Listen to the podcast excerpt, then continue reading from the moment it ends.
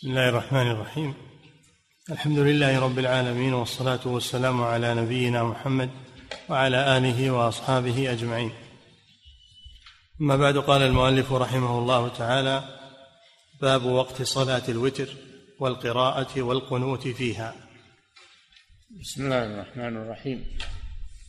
الحمد لله والصلاة والسلام على رسول الله وعلى آله وأصحابه. هذا الباب فيه مسائل من مسائل الوتر. المسألة الأولى وقتها. والمسألة الثانية القنوت في الوتر. و نعم. والقراءة. والمسألة الثالثة بيان ما يقرأ في ركعات الشفع والوتر. نعم. باب وقت صلاة الوتر والقراءة والقنوت فيها عن خارجة ابن حذافة رضي الله عنه قال خرج علينا النبي صلى الله عليه وسلم ذات غداة فقال لقد أمدكم الله بصلاة هي خير لكم من حمر النعم. قلنا وما هي يا رسول الله؟ قال الوتر فيما بين صلاة العشاء إلى طلوع الفجر. رواه الخمسة إلا النسائي. هذا الحديث فيه مسائل. المسألة الأولى فضل صلاة الوتر. قد أمدكم الله يعني أعطاكم الله بصلاة هي خير لكم من حمر النعم. هذا فيه فضل صلاة الوتر. والنعم الإبل والحمر منها هي أنفس الأموال أنفس أنواع الإبل. إذا فصلاة الوتر خير من أفضل متاع الدنيا. هذا يدل على عظم فضلها. نعم. قد أمدكم الله بصلاة هي خير لكم من حمر النعم. قلنا وما هي يا رسول الله؟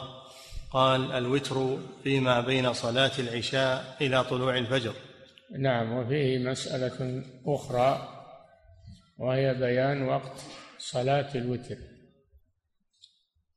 وأنه واسع يمتد من صلاة العشاء من بعد صلاة العشاء إلى طلوع الفجر.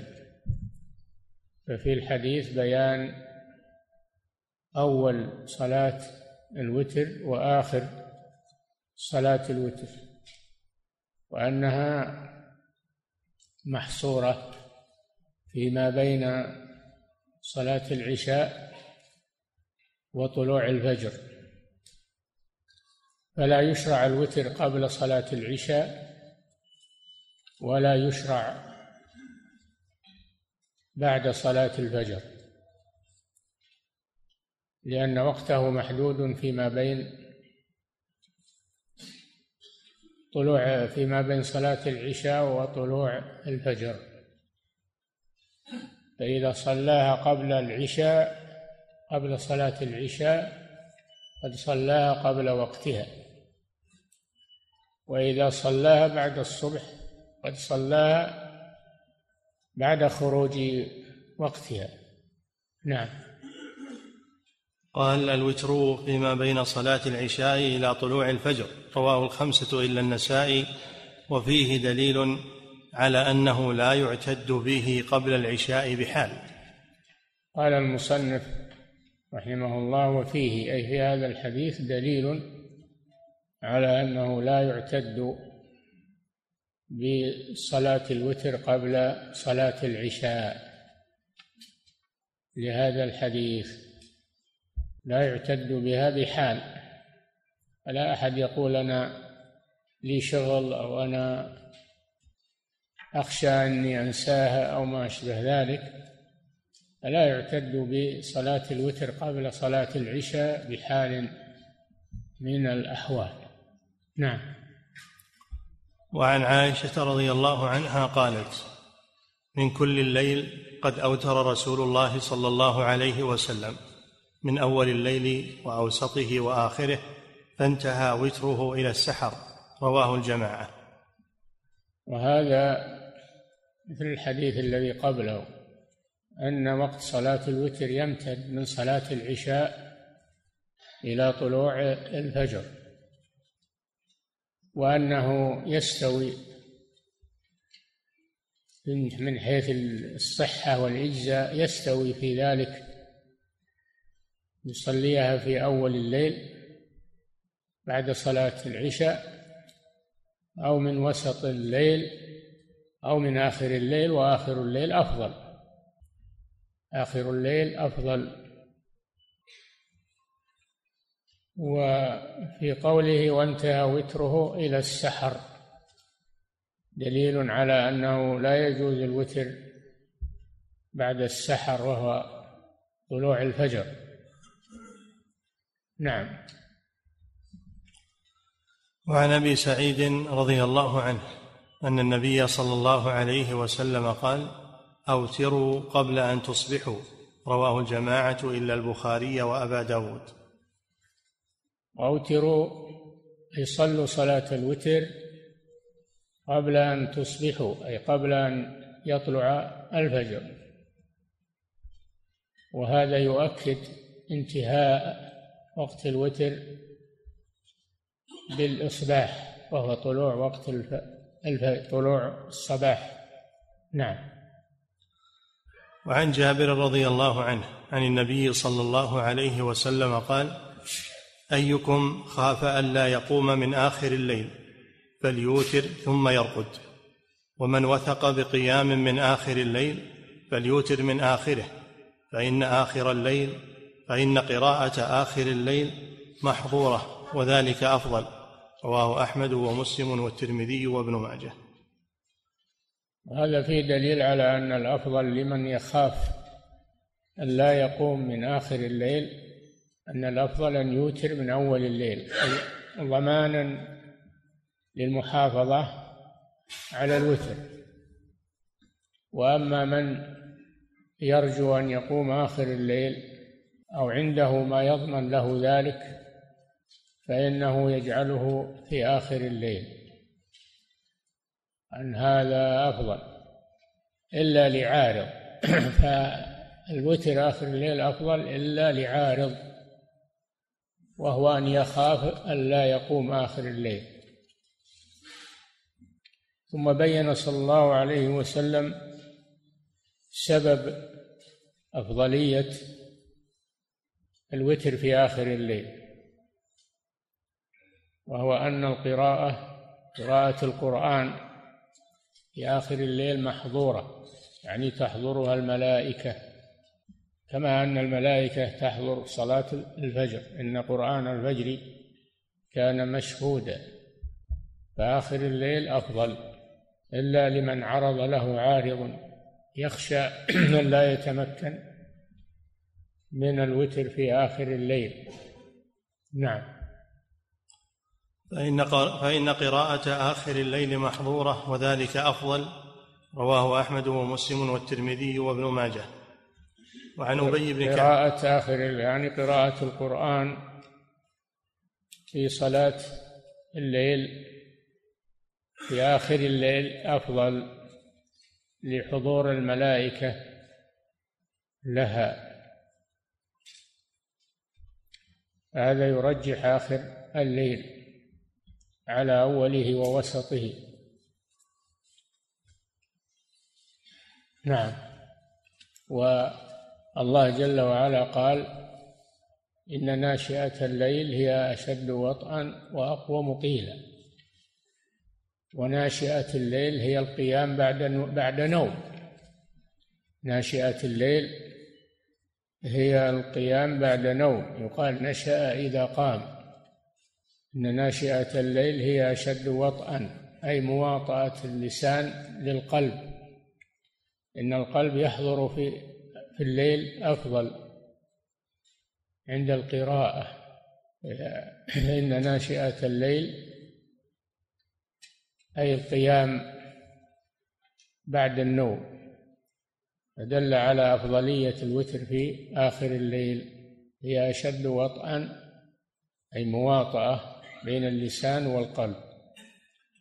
وأقوم قيلا أقوم في القراءة لأنه يكون نشيط يستحضر القراءة.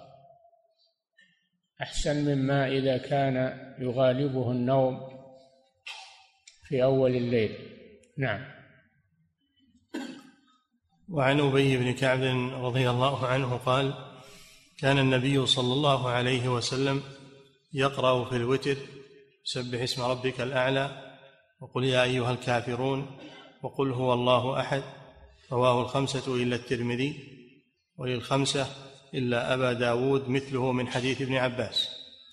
نعم وهذا فيه بيان المسألة الأخيرة وهي ما يستحب قراءته في ركعات الوتر. انه يقرأ في الركعة الأولى. سبح اسم ربك الأعلى. في الركعة الثانية يقرأ قل يا أيها الكافرون. وفي الركعة الثالثة يقرأ سورة الإخلاص. هذا هو الأفضل. وإذا قرأ بغير هذه السور من القرآن فهذا أتى بالمشروع ولكن القراءة تتفاضل بعضها أفضل من بعض. نعم. وزاد أحمد والنسائي في حديث أبي فإذا سلم قال سبحان الملك القدوس ثلاث مرات ولهما مثله من حديث عبد الرحمن بن أبزة وفي آخره ورفع صوته بالآخرة. نعم هذا في بيان ما يقال بعد الفراغ من صلاة الوتر حينما يسلم منها. أنه يقول سبحان الملك القدوس. ثلاث مرات ويمد صوته بالثالثة ويجهر بها أكثر. هذا من سنة الرسول صلى الله عليه وسلم. سبحان معناها معناها التقديس. سبحان الملك القدوس. تنزيه. تسبيح هو التنزيه فسبحان الملك أي ينزه الملك عما لا يليق به. والملك من أسماء الله سبحانه وتعالى. وكذلك القدوس من أسمائه سبحانه وتعالى. والقدوس مبالغة من التقديس وهي التنزيه أي المنزه. القدوس أي المنزه عن كل عيب ونقص. نعم. وعن الحسن بن علي رضي الله عنهما قال علمني رسول الله صلى الله عليه وسلم كلمات أقولهن في قنوت الوتر. اللهم اهدني فيمن هديت وعافني فيمن عافيت وتولني فيمن توليت وبارك لي فيما أعطيت وقني شر ما قضيت فإنك تقضي ولا يقضى عليك إنه لا يذل من واليت. تباركت ربنا وتعاليت. نعم. رواه. وعن علي بن أبي طالب أن رسول الله صلى الله عليه وسلم كان يقول في آخر وتره اللهم إني أعوذ برضاك من سخطك وأعوذ بمعافاتك من عقوبتك وأعوذ بك منك لا أحصي ثناء عليك أنت كما أثنيت على نفسك. رواهما الخمسة. نعم. حديثان حديث الحسن بن علي وحديث علي بن والده علي بن أبي طالب. في بيان الدعاء الذي يقال في قنوت الوتر. والقنوت معناه الدعاء هنا. أي الألفاظ التي يدعو بها في الوتر. أن النبي صلى الله عليه وسلم علم الحسن سبطه رضي الله عنه علمه هذه الكلمات. اللهم اهدني فيمن هديت وعافني فيمن عافيت تولني في من توليت. وبارك لي فيما أعطيت وقني شر ما قضيت فإنك تقضي ولا يقضى عليك إنه لا يذل من واليت ولا يعز أو يعز من عاديت. فهذه ألفاظ عظيمة فيها الدعوات المباركة التي يدعو بها في الوتر وهو تعليم للحسن وغيره من الأمة. فينبغي لمن يقنت في رمضان أو في صلاة الليل أن يدعو بهؤلاء الدعوات في قنوته في الوتر لأنها دعوات جامعة مباركة. فهي كلمات علمها الرسول صلى الله عليه وسلم لسبطه الحسن بن علي رضي الله تعالى عنه. وكذلك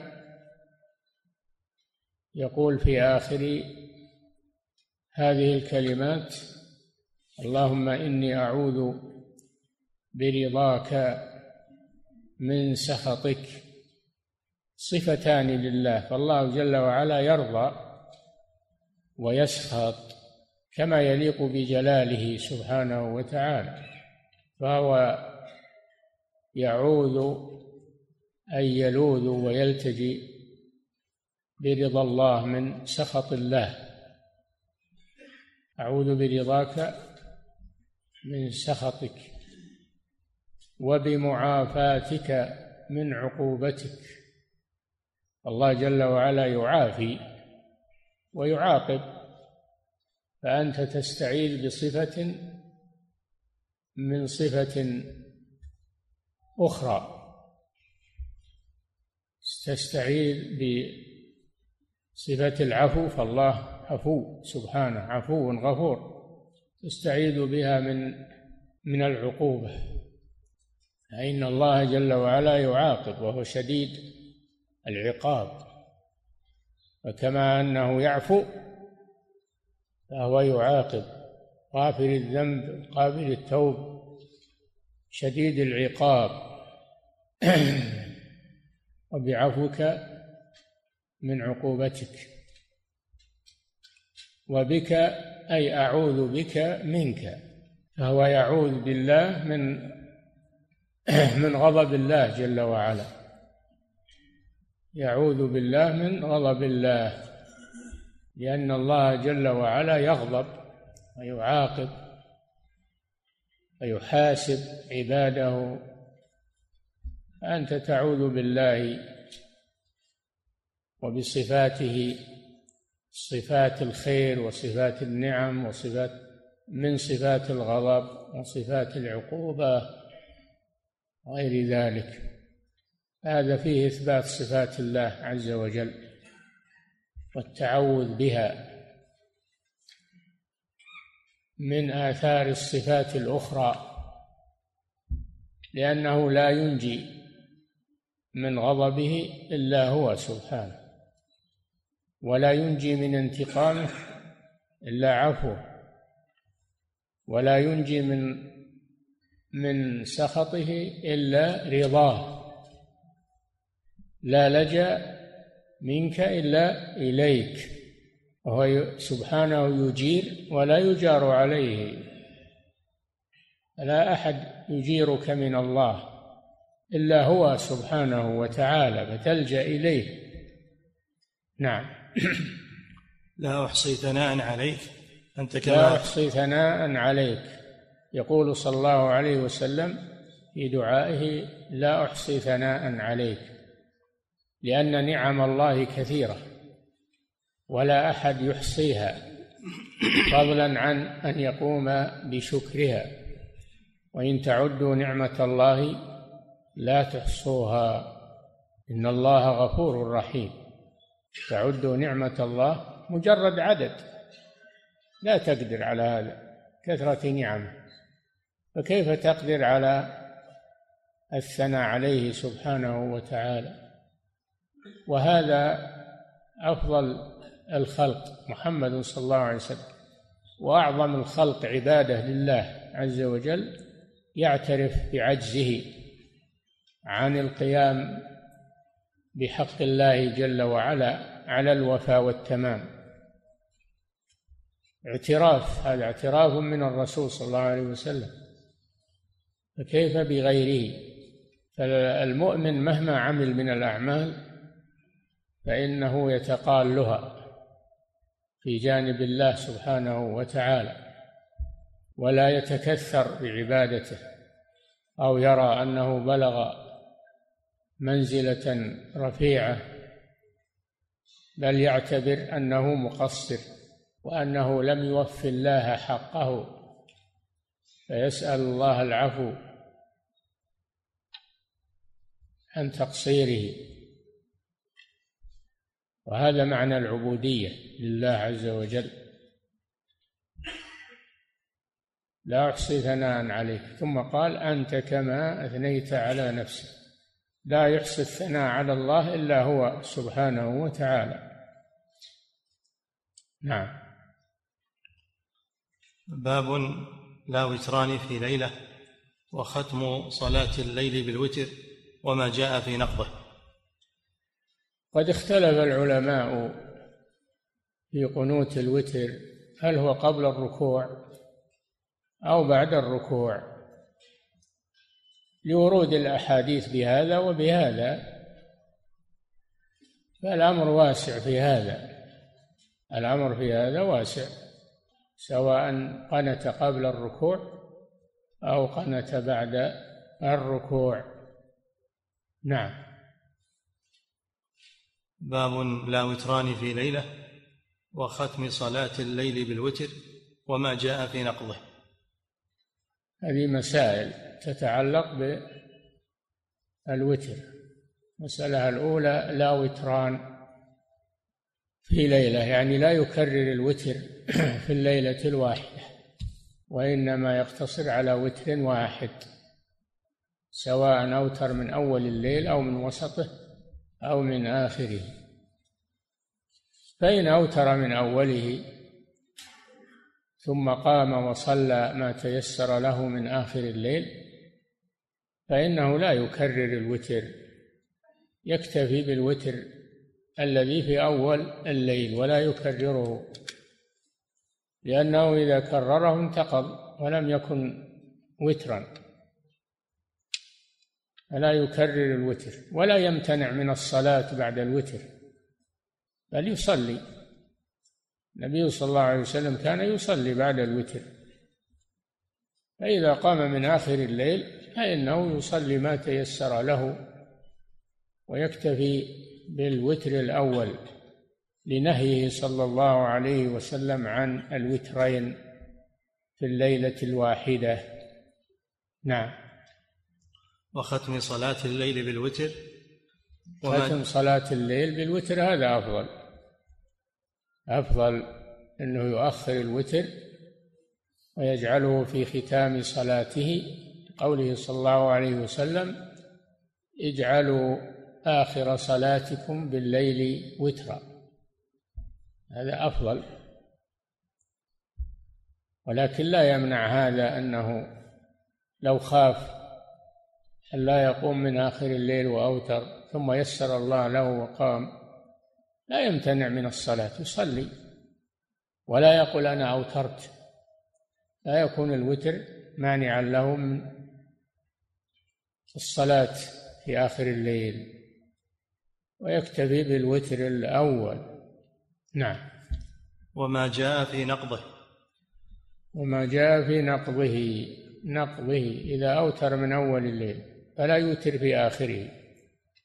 لكن هل له أن ينقضه أن ينقض الوتر الأول؟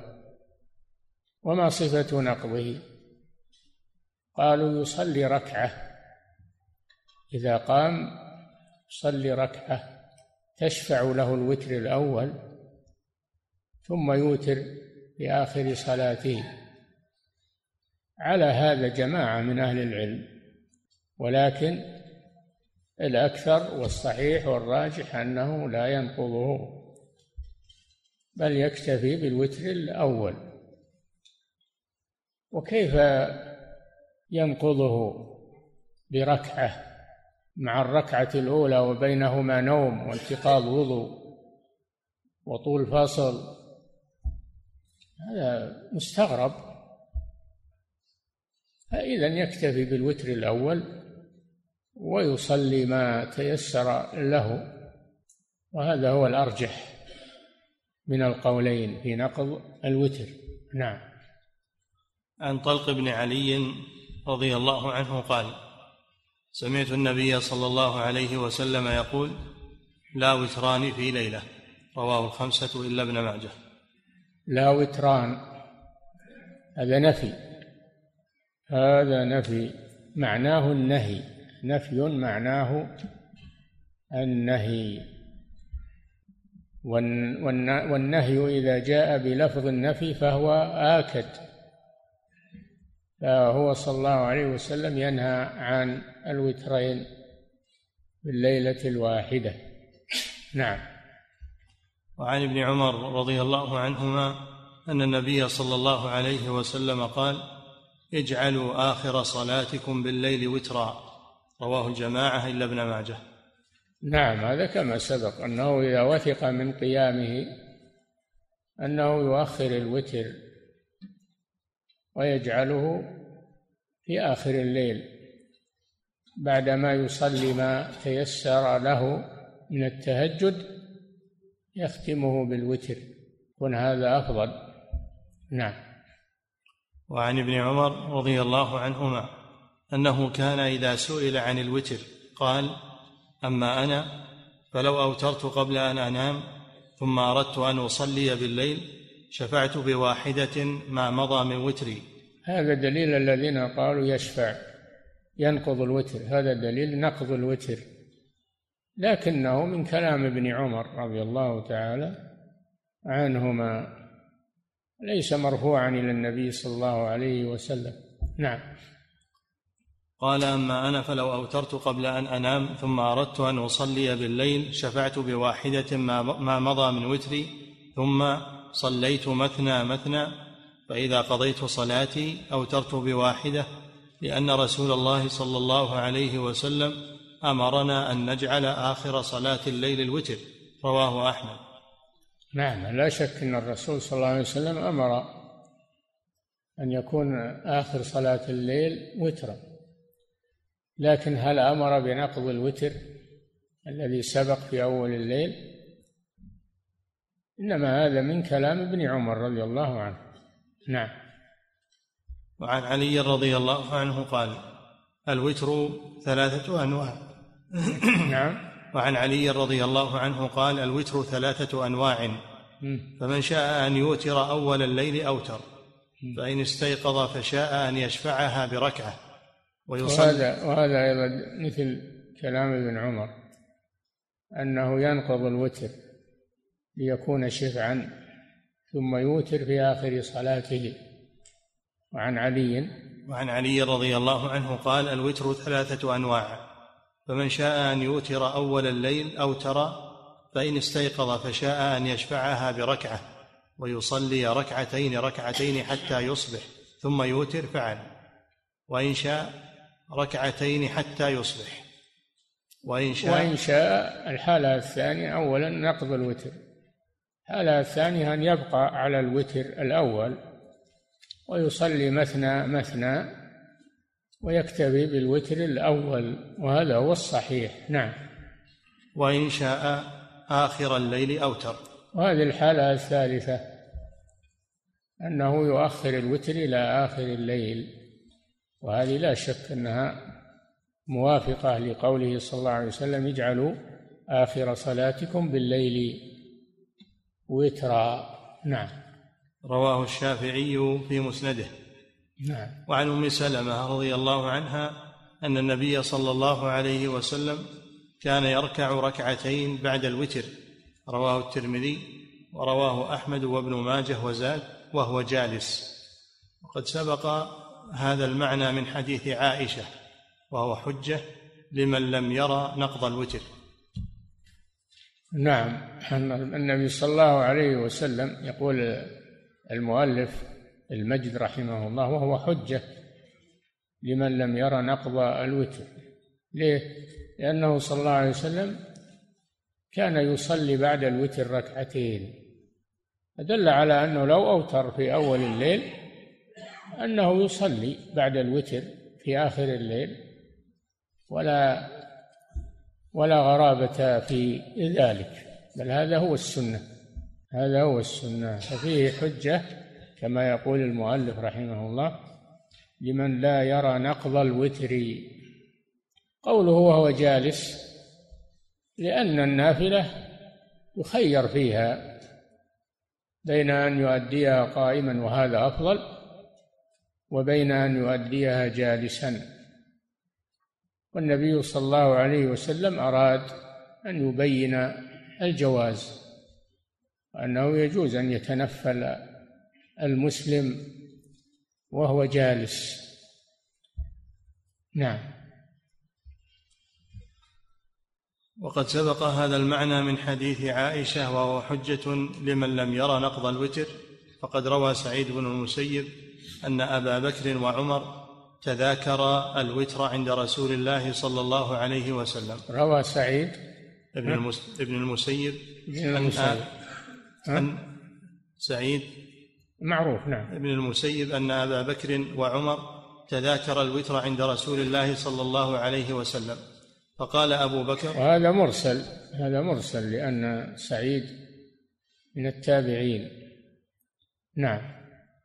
فقال أبو بكر أما أنا فأصلي ثم أنام على وتر. فإذا استيقظت صليت شفعا شفعا حتى الصباح.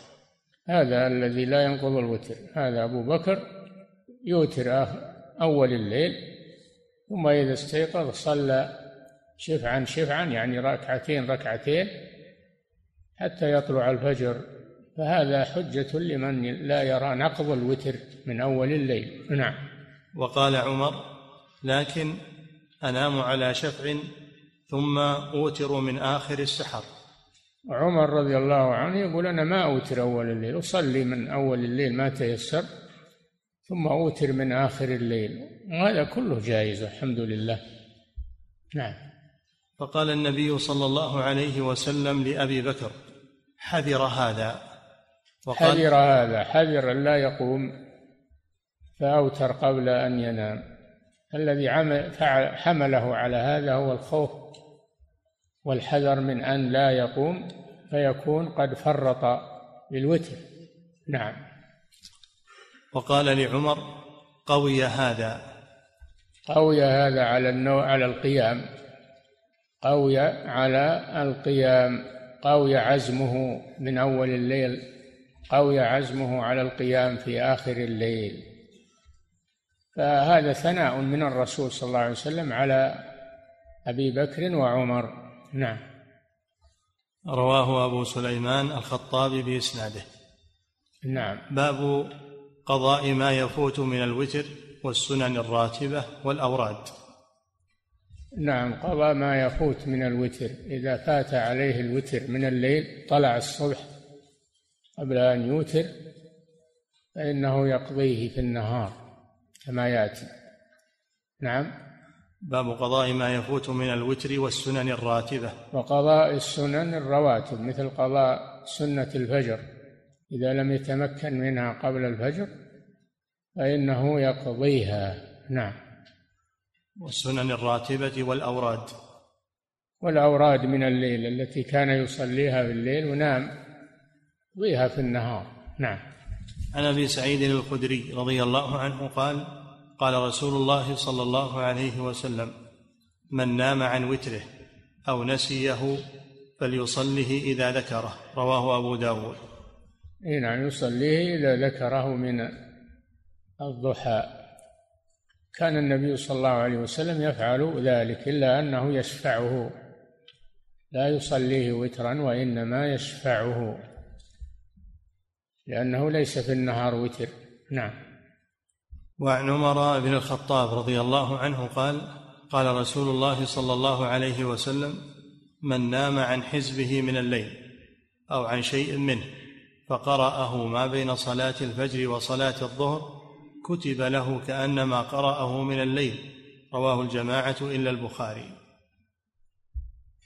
نعم من نام عن حزبه من الليل يعني عن قراءته للقرآن في صلاة الليل. لأنهم كانوا يقرؤون القرآن في صلاة الليل ويحزبونه على حسب الليالي على حسب السور. ومنهم من يحزبه في ثلاث ليالي منهم من يحزبه في عشر ليالي ومنهم من يحزبه أقل وأكثر فالحزب هو المقدار الذي يقرأه الذي يقرأه المسلم في صلاة الليل. هذا هو الحزب. من نسيه في الليل أو نام عنه فإنه يصليه في النهار. وقد بين صلى الله عليه وسلم الوقت الذي يقضى فيه تقضى فيه صلاة الليل ويقضى فيه الوتر. وهو ما بين ارتفاع الشمس إلى قبيل الزوال. كل هذا وقت للقضاء. أما بعد الزوال فيكون انتهى لا يقضيه بعد الظهر. نعم. أعد. وعن عمر بن الخطاب رضي الله عنه قال قال رسول الله صلى الله عليه وسلم من نام عن حزبه من الليل أو عن شيء منه فقرأه ما بين صلاة الفجر وصلاة الظهر. كتب له كأنما قرأه من الليل. رواه الجماعة إلا البخاري. إذا كان القصد صلاة الليل وما يقرأ فيها فهو يبدأ من ارتفاع الشمس. أما إذا كان القصد تلاوة القرآن وهو جالس من غير صلاة هذا أمر موسع. هذا امره موسع. فإذا قرأه ما بين صلاة الفجر إلى دخول وقت الظهر فكأنما قرأه في الليل. نعم. وثبت عنه صلى الله عليه وسلم أنه كان إذا منعه من قيام الليل نوم أو وجع صلى من النهار ثنتي عشرة ركعة. نعم هذا ثبت عنه صلى الله عليه وسلم أنه كان يقضي صلاة الليل يقضيها في النهار يقضيها في وسط الضحى. لكنه يشفعها لأنه كان صلى الله عليه وسلم يصلي من الليل إحدى عشرة ركعة أو ثلاثة عشرة ركعة. فإذا انشغل عنها أو نام عنها فإنه يصليها يصلي الإحدى عشرة يصليها ثنتي عشرة. ثلاث عشرة يصليها أربع عشرة. كل ركعتين بسلام مثنى مثنى. نعم. وقد ذكرنا عنه قضاء السنن في غير حديث. كما سبق في سنن الرواتب أنه قضى راتبة الظهر البعدية بعد العصر وأنه أقر من قضى راتبة الفجر بعد الفجر أو بعد ارتفاع الشمس. نعم. باب صلاة التراويح. يكفي نقف عند هذا. نعم.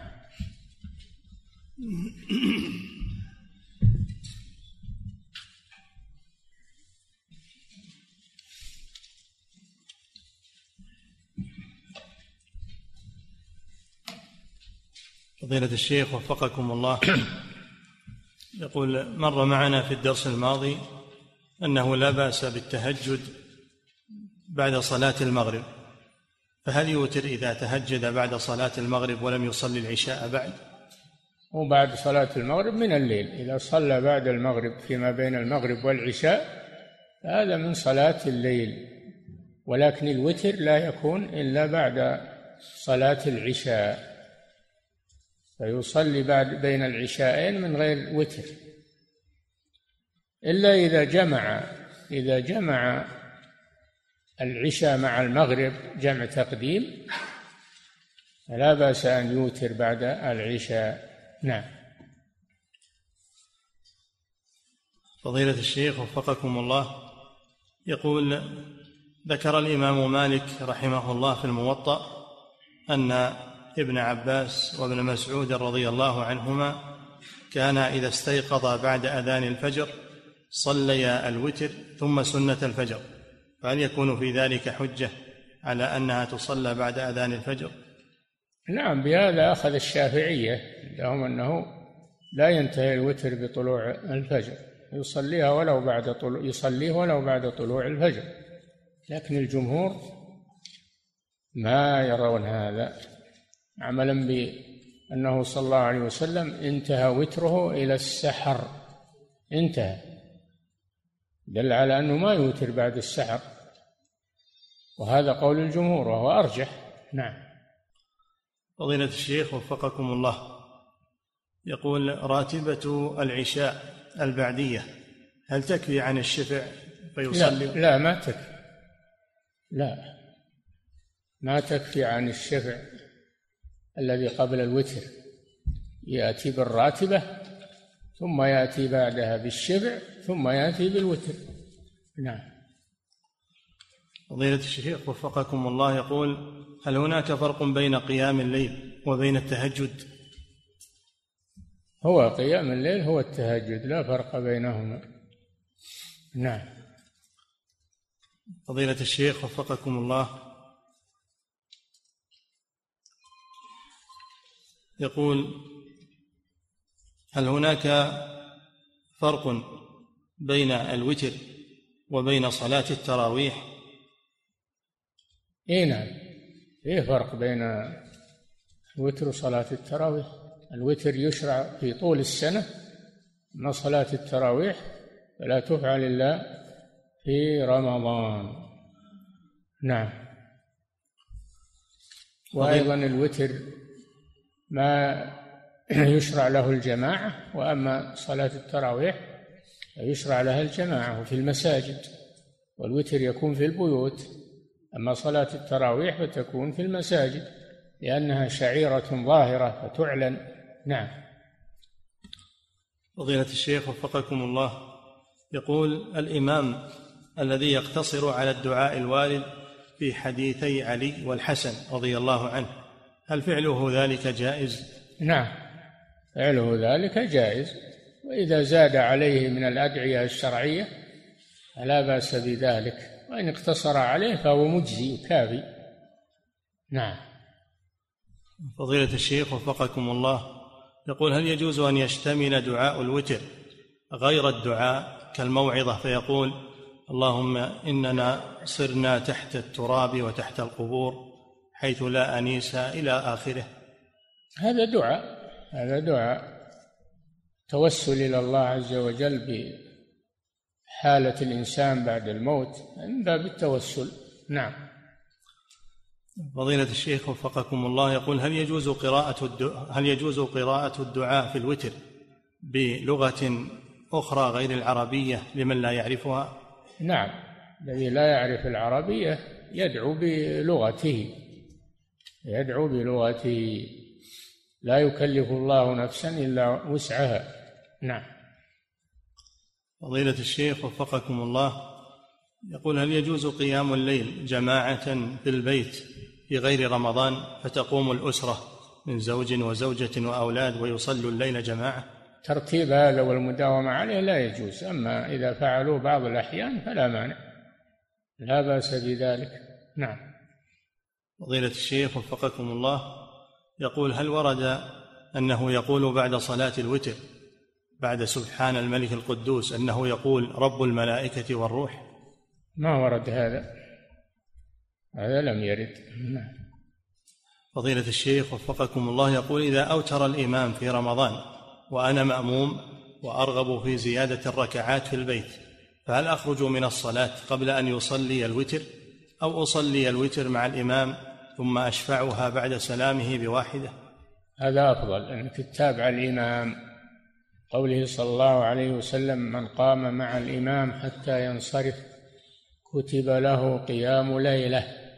فالأفضل أنك توتر مع الإمام تنصرف إذا انصرف الإمام ولا مانع أنك تصلي ما تيسر لك بعد ذلك.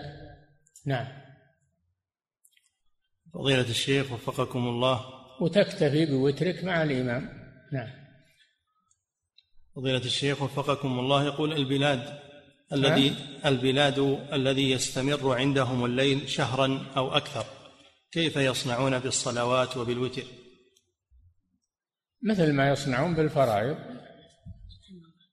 مثل ما يصنعون بالفرائض يصلون بالتقدير يصلون بالتقدير أو بالتوقيت أقرب البلاد إليهم محل اجتهاد والمجامع الفقهية بحثت في هذا وتوصلت إلى أنهم إذا كان خلال 24 ساعة يمر عليهم ليل ونهار في خلال 24 ساعة فيصلون صلوات الليل في ليلهم وصلاة النهار في نهارهم. ما إذا كان ما يمر عليهم ليل ونهار في 24 ساعة فلا بد من التقدير. يقدرون بأقرب البلاد إليهم. نعم فضيلة الشيخ وفقكم الله يقول إذا صلى الإنسان النافلة جالسا فهل ينقص أجره؟ نعم إذا صلى الإنسان النافلة جالسا فهل ينقص أجره؟ إن كان لعذر فلا ينقص أجره أما إذا كان لغير عذر فله النصف على النصف من أجر القائم كما في الحديث صلاة القاعد على النصف من من صلاة القائم. نعم. فضيلة الشيخ وفقكم الله يقول من صلى جالسا في الصلاة فهل يكون متربعا؟ نعم له أن يصلي متربعا وله أن يصلي مفترشا. الأمر واسع في هذا. نعم. فضيلة الشيخ وفقكم الله النبي صلى الله عليه وسلم مدح أبا بكر وعمر وكان يمدح غيرهم من الصحابة أمام أمامهم. وقد ثبت عنه عليه الصلاة والسلام أنه نهى عن المدح فكيف يجمع هذا ما هو هذا تشجيع. ما هو من المدح المذموم؟ هذا تشجيع لهم على الخير وعلى العبادة وتذكير لهم بنعمة الله عليهم. هذا من المدح الذي يراد به الذي يراد به ترفع الممدوح؟ وإعجاب, وإعجاب الممدوح بنفسه نعم. فضيلة الشيخ وفقكم الله عند قضاء الوتر في النهار فهل يقرأ سرا أو جهرا؟ عند عند قضاء الوتر في النهار فهل يقرأ سرا أو جهرا؟ لا صلاة النهار سرية. صلاة النهار سرية. وإن جهر بناء على أن القضاء يحكي الأداء فلا بأس. قد جهر النبي صلى الله عليه وسلم صلاة الفجر. لما صلاها بعد ارتفاع الشمس لأنهم ناموا عنها في السفر جهر فيها بالقراءة. لا بأس بذلك. نعم. فضيلة الشيخ وفقكم الله يقول هل ورد أن صلاة النوافل بالليل والنهار أن صلاتها جالسا هو السنة؟ هل ورد أن صلاة النوافل بالليل والنهار أن صلاتها جالسا هو السنة؟ لا السنة أن يصلي قائما هذا أفضل لكن يجوز له أن يصلي جالسا في النافلة. يجوز له هذا. نعم. فضيلة الشيخ وفقكم الله يقول أنا طالب مبتدئ وأتابع دروسكم في عمدة الفقه فذكرت لبعض الزملاء أنني على مذهب الإمام أحمد فقال إنه لا ينبغي اتباع مذهب من المذاهب ولكن علينا اتباع السنة فقط. ما توجيهكم في ذلك؟ إذا كان عنده علم غزير ويستطيع يستقل عن الأئمة ويكون زميلا للأئمة الله يقويه. أما إذا كان قاصرا مثلنا ولا عنده آه، ما عندي شيء أو عندي شيء ضئيل فلا يسعه إلا التقليد للأئمة. لكن لا يقلد تقليدا أعمى يقلد مع الدليل. إذا خالف أحد الأئمة الدليل عن اجتهاد فلا يقتدي به. إذا تبين له الدليل فإنه يتبع الدليل. أما أنه يترك المذاهب كلها ويهجرها يقول أنا ما أنا زميل للإمام أحمد ومالك والشافعي وأبي حنيفة. هذا الله يقويه إذا صار مستحق لهذا. نعم. فضيلة الشيخ وفقكم الله يقول إذا كان في المسجد جماعة تصلي صلاة التراويح بعد العشاء ها؟ إذا كان في المسجد إذا كان في المسجد جماعة تصلي صلاة التراويح بعد العشاء ثم تختم بالوتر. وجماعة ثانية تصلي هذه الصلوات في الثلث الأخير من الليل ثم تختم أيضا بالوتر في مسجد واحد. فهل يكون من الوتران في ليلة؟ لا هذه جماعة وهذه جماعة. ما يحسب وتر جماعة على جماعة أخرى. نعم. لكن قل لو انه إني صليت مع الجماعتين. لو صليت مع الجماعتين فإنك تكتفي بوتر واحد إما أن توتر مع الأخيرين وإما أن توتر مع الأولين. نعم.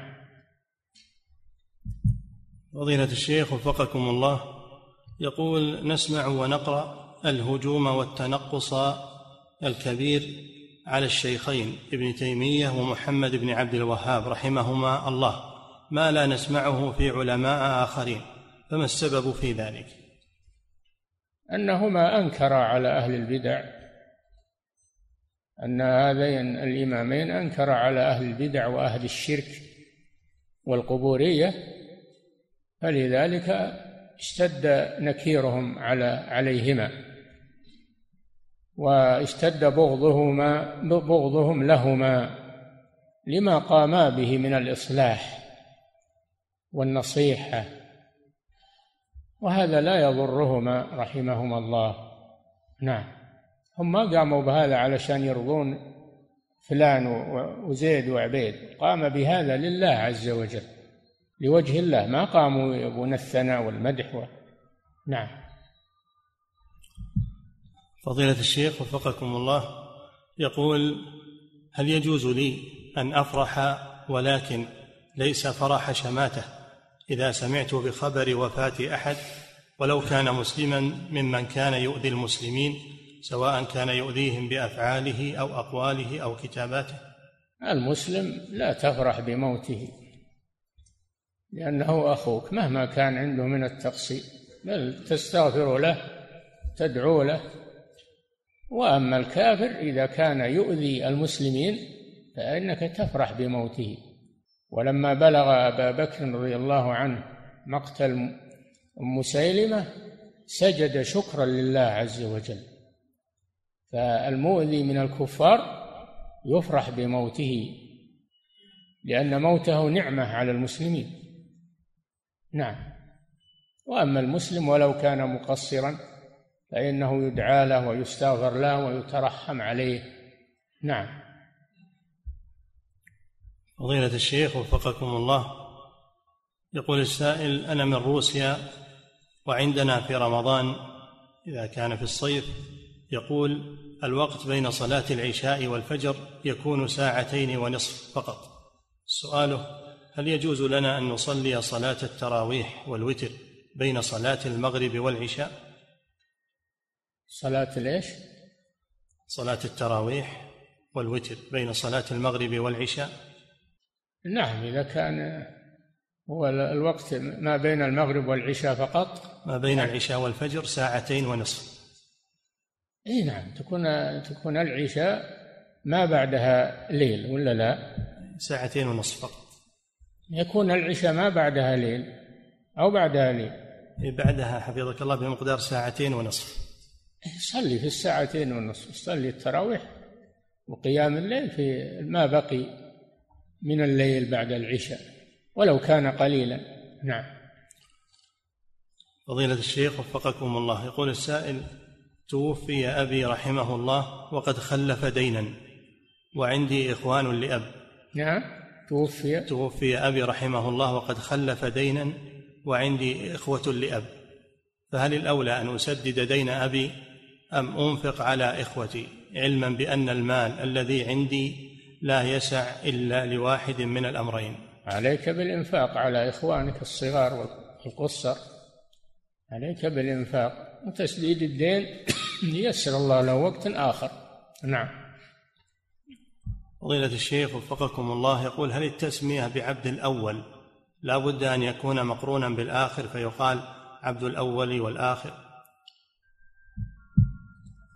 تسمية بعبد الأول تترك ما يقال عبد الأول هذا الأولى.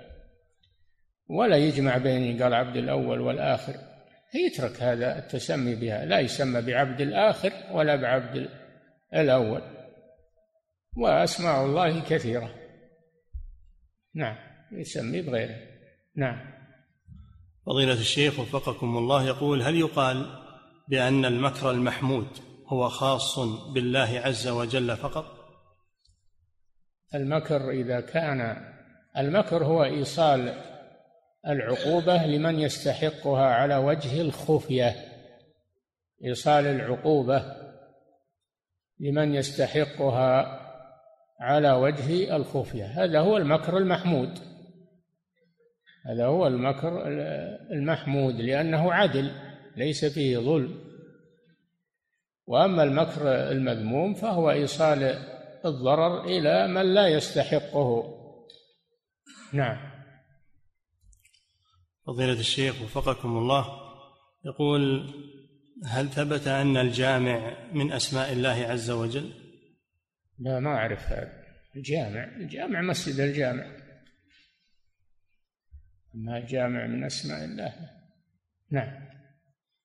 فضيلة الشيخ وفقكم الله يقول هل يجوز أن يصلي الإنسان المغرب خلف من يصلي العشاء؟ ها؟ هل يجوز أن يصلي الإنسان المغرب خلف من يصلي العشاء؟ نعم لكن إذا قام للرابعة يجلس ويأتي بالتشهد الأخير ثم هو بالخيار إن شاء سلم لنفسه وإن شاء انتظر سلم مع الإمام. نعم. فضيلة الشيخ وفقكم الله يقول إذا كان الغبار شديدا فهل يجوز لي أن أصلي في البيت خوفا على صحتي؟ نعم إذا كنت تتأثر بالغبار تأثرا واضحا صلي في البيت. هذا عذر. نعم. فضيلة الشيخ وفقكم الله يقول انتشر عندنا في بعض المقابر أمور. يقول انتشر عندنا في بعض المقابر أمور. نرجو أن تبينوا حكمها منها يقول توزيع الماء في المقبرة ورفع الصوت والتحدث من قبل الرجال كبار السن في أمور الدنيا. وقولهم بعد الدفن الغداء أو العشاء عندنا. هل ينكر على هؤلاء بصوت عال أو ينكر سرا؟ وهل يجوز الحضور في مثل هذه الأمور؟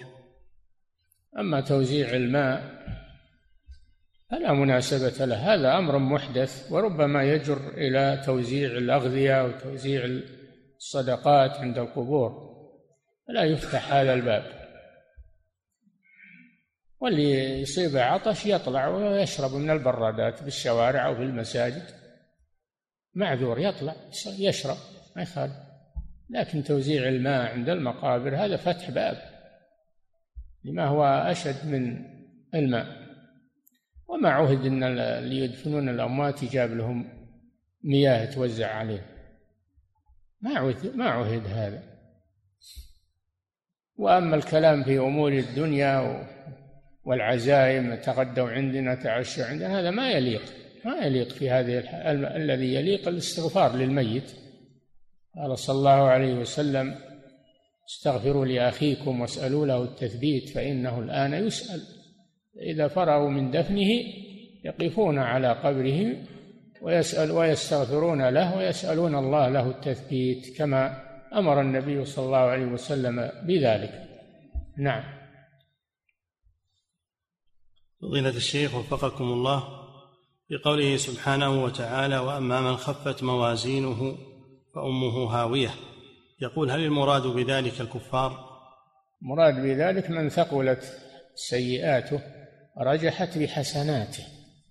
من رجحت سيئاته بحسناته هذا خاسر وهذا من أهل النار والعياذ بالله. نعم. فضيلة الشيخ وفقكم الله هذه امرأة تقول أنا امرأة قد طلقني زوجي طلاقا بائنا وأبقاني مع أولادي بالدور العلوي وبقي هو في الدور الأرضي. وفناء المنزل غير مفصول. سؤالها هل يلزم؟ وفناء؟ وفناء المنزل غير مفصول بين الدورين. هل يلزم وضع قاطع لفصل الفناء وفتح باب خارجي ليتمكن أولادي من الذهاب إلى أبيهم أو أنه لا يلزم ذلك حيث إنني قد أصبحت أجنبية منه؟ نعم أنت أجنبية منه ولكن احتجبي. احتجبي ولا مانع أنك تمرين من عنده وأنك تكلمين أو لا مانع إذا احتجبتي ما في مانع. نعم. فضيلة الشيخ وفقكم الله يقول ما تفسير قوله تعالى صبغة الله ومن أحسن من الله صبغة؟ دين. من أحسن من الله صبغة صبغة الدين والإيمان. نعم. فأنت ترى المؤمن وما عليه من البهاء والنور وسعة الصدر ما ليس على الكافر والعاصي من ظلمة الوجه ومن تكدر البال ومن ومن. نعم. فضيلة الشيخ وفقكم الله يقول السائل إن زوجته تسأل عن حكم قص الشعر ما يسمى بالطبقات وإلى أي حد يجوز القص؟ لا يجوز القص المرأة لا تقص رأسها. المدرجات ولا إلا في تحلل من حج أو عمرة فتقص قدر أنملة من رؤوس شعرها أو من ضفائرها وأما ما عدا ذلك فالمرأة توفر شعرها لأنه جمالها وزينتها. نعم. فضيلة الشيخ وفقكم الله. هل يجوز للمرأة أن تصبغ شعرها بالسواد من باب الزينة للزوج؟ مع الشيب لا يصبغ بالسواد لا من الرجل ولا من المرأة. عندها ألوان غير السواد والحمد لله. تصبغه ب بالحنة تصبغه بالأشياء التي ليست سوادا خالصا. السواد الخالص لا يجوز. صبغ الشيب به لا للرجال ولا للنساء. هناك ألوان ليست سوادا خالصا تستعمل. نعم. فضيلة الشيخ وفقكم الله يقول السائل في حينا يوجد إمام مسجد يقرأ في صلاة الفجر في أكثر الأيام بسورة سبح اسم ربك الأعلى وهل أتاك حديث الغاشية؟ فهل ورد في ذلك شيء أم ينكر عليه؟ السنة أن نسبح اسم ربك والغاشية يقرآن في صلاة الجمعة في صلاة الجمعة. وأما تكرارها في غير الجمعة فهذا خلاف السنة. إن قرأ بهما بعض الأحيان فلا بأس لكن مداومة على ذلك هذا خلاف السنة. نعم. فضيلة الشيخ وفقكم الله. يقول بعت مجموعة من الإبل بالأجل على شخص يدفع لي مبلغها بعد ستة أشهر. فلما ذهبت إلى السوق وجدت هذا الشخص الذي اشتراها مني يعرضها للبيع. هل يجوز لي أن أشتريها منه؟ علما أنني لم أتفق معه على هذا الأمر. لا. إذا بعتها عليه بثمن مؤجل فلا تشتريها منه. لا تشتريها منه. إلا لو أنك قبضت ثمنها قبل إذا قبضت ثمنها من قبل ثم وجدته يبيعها اشترها ما يخالف. لكن ما دام أنه مدين لك فلا تشتريها منه. خشية أن يكون هذا وسيلة إلى الربا أو العينة. نعم.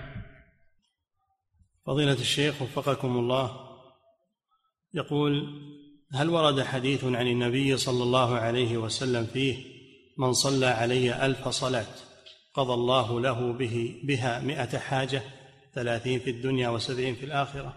يا أخي حديث من صلى علي واحدة ما قال ألف؟ صلى علي واحدة صلى الله عليه بها عشرا ولم يحدد صلى الله عليه وسلم ألف ولا ألفين ولا مئة واحدة. عنها عشر صلوات. من الرسول صلى الله عليه وسلم من الله جل وعلا. نعم. فضيلة الشيخ وفقكم الله. يقول هل يجوز لمن يعمل في نقل البضائع من بلد إلى بلد؟ هل يجوز له أن يجمع وأن يقصر إذا كان يسافر كل يوم من أجل ذلك؟ إذا كانت المسافة تبلغ ثمانين كيلو فأكثر فله أن يجمع ويقصر في الطريق. ولو كان مترددا فيه هذا أولى بالرخصة من غيره. أولى بالرخصة من غيره وأكثر مشقة من غيره فهو بحاجة إلى الرخصة. لا مانع من ذلك لأنه مسافر. نعم. فضيلة الشيخ وفقكم الله. يقول من شك هل صلى فرضا من الفروض أم أنه لم يصلها بعد فماذا عليه؟ كان هذا من الوسواس؟ يتركه. أما إن كان أنه طاري شك طاري فيصليها يصليها. أبرى لذمته. نعم. فضيلة الشيخ وفقكم الله يقول من قام لركعة ثالثة في صلاة النافلة ليلا أو نهارا هل يلزمه أن يجلس إذا تذكر أم يصلي أربع ركعات ثم يسلم؟ الليل لا. إذا قام إلى ثالثة يجلس. مثل ما لو قام إلى ثالثة في صلاة الفجر. صلاة الليل مثنى مثنى.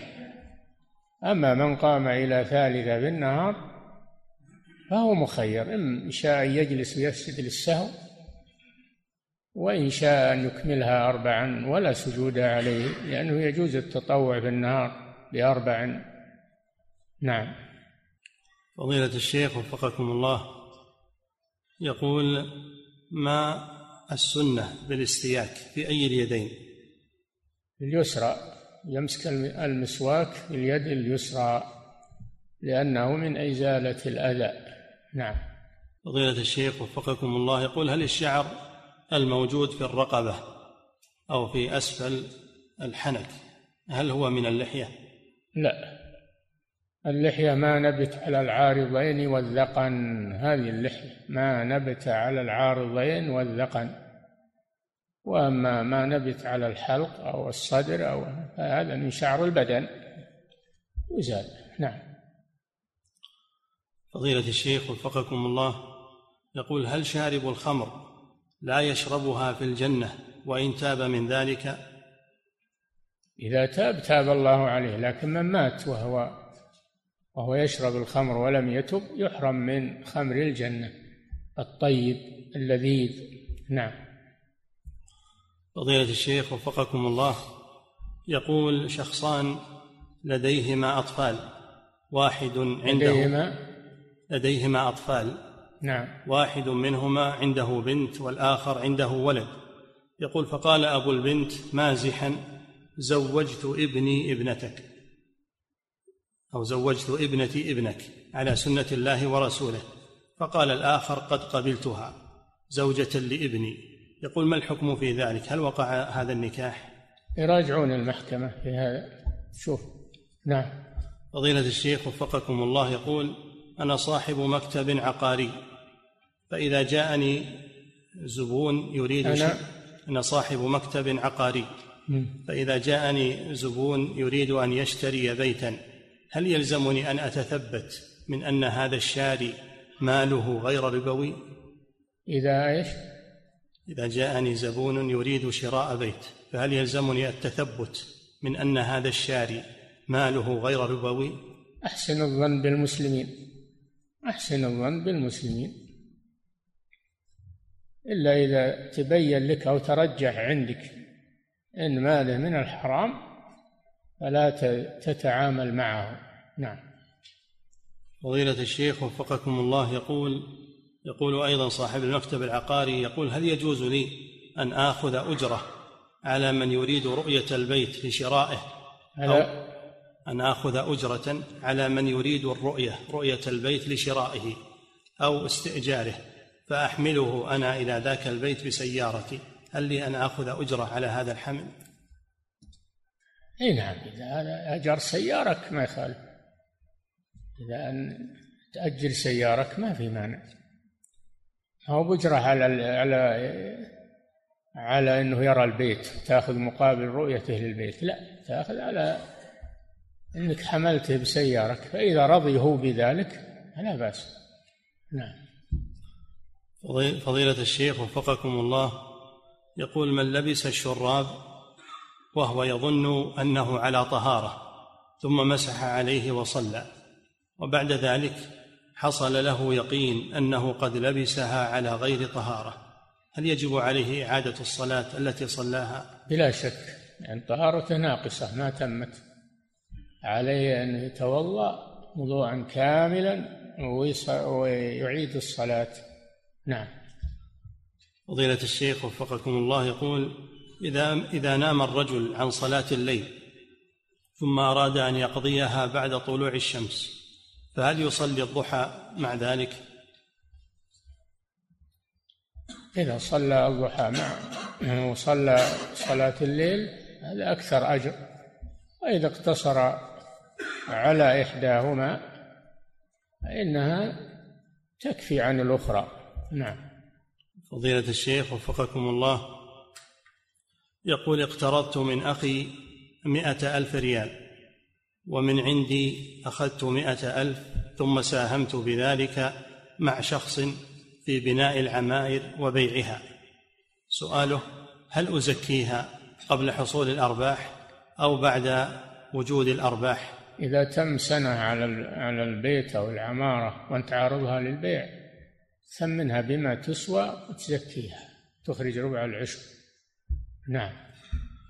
ثم يقول حفظك الله وهذه المئة التي أخذتها من أخي قرضا هل أزكيها على أنها من مالي ويزكيها هو على أنها دين؟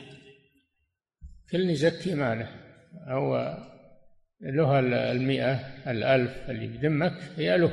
يزكيها هو لأنها دين له ومال له. وأنت تزكي ما عندك. أنت تزكي ما تملك. نعم. فضيلة الشيخ وفقكم الله. يقول هل يحق للزوج أن يمنع زوجته من لبس الملابس المختلف فيها شرعا كالبنجابي مثلا؟ ما أعرف البنجابي أنا. اللباس إذا كان ساترا و وليس فيه تشبه بالرجال فإنه مباح. الحمد لله. إذا كان ساترا ومن ملابس النساء وليس فيه تشبه بالرجال. فلا بأس به سواء من جابي ولا غيره نعم. فضيلة الشيخ وفقكم الله. يقول ورد عن ابن مسعود رضي الله عنه أنه قال من كان مستنا فليستن بمن قد مات فإن الحي لا تؤمن عليه الفتنة. هل يفهم من ذلك أنه لا يستن بالأحياء أبدا؟ ما يجزم بأن ما, ما هم عليه أنه موافق للسنة. قد يكون أنه أصاب شيء ما دام أنه حي فهو عرضة للفتن. أما الميت اللي مات على الخير هذا يجزم بأن بأنه ما حصل عليه فتنة سلم منها. التأكد الاقتداء بالأموات الطيبين آكد من الاقتداء. بالأحياء الطيبين وإن كان الاقتداء بالصنفين مستحب وجائز نعم. فضيلة الشيخ وفقكم الله يقول إمام مسجدنا كثير التغيب وكثير التأخر إن حضر. وإن حضر فإنه يتأخر تأخرا يشق على الجماعة وفيهم كبار السن والمرضى. سؤاله هل للجماعة أن تقيم الصلاة وأن تؤديها بدون انتظار له؟ نعم إذا كان يشق عليهم ويتخذ هذا عادة فلا يستمرون معه يذهبون إلى فرع المساجد يطلبون استبداله بغيره ولا يسكتون عليه.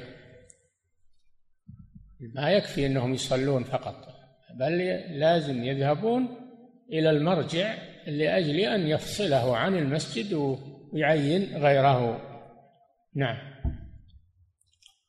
فضيلة الشيخ وفقكم الله يقول أجرت عمارة فيها شقق واشترطت على المستأجرين أداء الصلاة مع الجماعة. شو يقول؟ أجرت عمارة فيها شقق واشترطت على المستأجرين أداء الصلاة مع الجماعة. ولكن بعد فترة تبين لي أنهم لا يصلون صلاة الفجر مع الجماعة. ما الواجب الشرعي علي تجاههم؟ أن تخرجهم عملا بالشرط. يسلمون على شروطهم. إذا كان إنه مشروط عليهم مع أن هذا ما يحتاج إلى شرط هذا ما يحتاج إلى شرط. المسلم ما يحتاج يشرط عليه أنه